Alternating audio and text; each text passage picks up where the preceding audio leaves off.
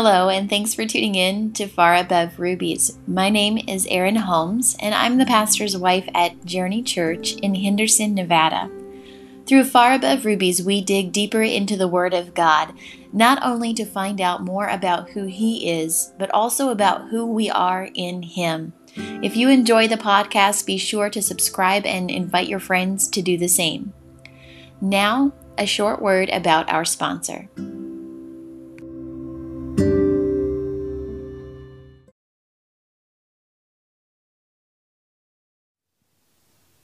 Hello, and thank you for tuning in to Far Above Rubies today. I'm so very glad that each of you are here. Thank you for your patience with my rough and raspy voice this week. It's difficult for me to listen to, so I'm sure it's difficult for you to listen to. We are continuing with our, um, our beautiful series this month on the life of Jesus, and today we're talking about his birth. We're talking about the birth of Jesus. How very fitting.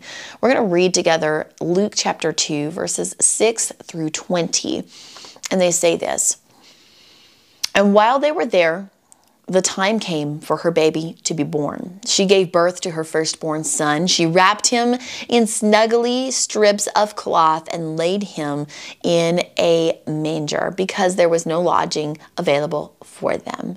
That night there were shepherds staying in the fields nearby, guarding their flocks of sheep. And suddenly an angel of the Lord appeared among them, and the radiance of the Lord's glory surrounded them. They were terrified, but the angel reassured them.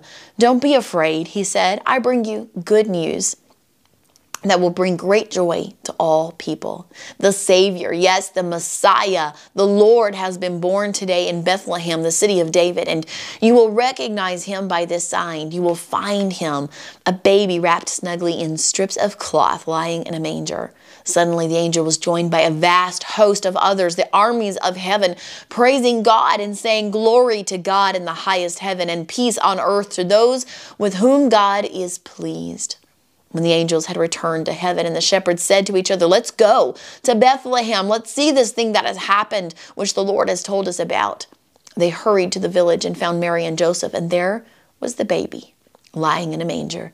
After seeing him, the shepherds told everyone what had happened and what the child had said to them about, excuse me, what the angel had said to them about this child.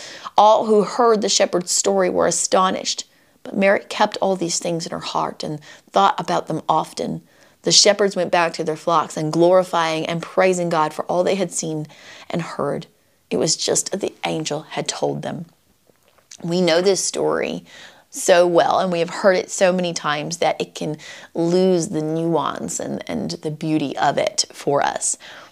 Jesus came.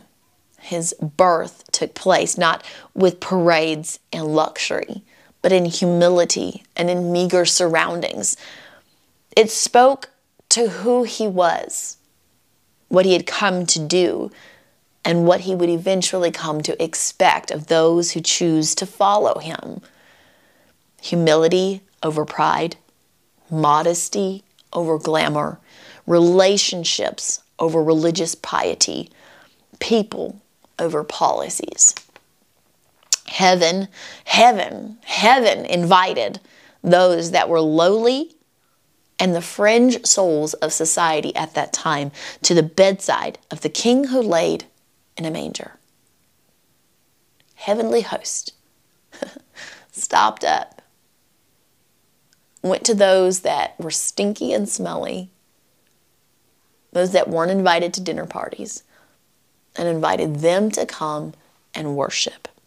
Jesus was making clear, even from the beginning, even from his first breath on this earth, that he had come to serve and not be served, to reach those often overlooked or marginalized or forgotten or thought less of. That is who his heart was towards. He came to love and to lead whosoever will. Not those with the right pedigree, not those with the most wealth or influence. He came to love and to lead whosoever will, being no respecter of persons. And this is the life of Jesus. I hope that you'll take some time and read through that story again on your own, Luke chapter 2 and ask yourself some questions about what the way that Jesus came into this world means, what it means to you, what it means in the lives of Christian followers today, Jesus followers today. What did his beginning mean? What did it look like? And how can we apply those things to our lives today? If no one's told you lately you are loved and you are cherished and you are valuable, you have beautiful and tremendous worth, my sweet friend, and that worth is far above rubies. Thank you from the bottom of my heart for your patience with my voice this week. You have two wonderful guest speakers coming to you the next two days. Make sure that you tune in, that you let them know that you are here, and that you appreciate their time on the weekends. And I will be with you again on Monday, hopefully with a uh, healed voice. God bless you.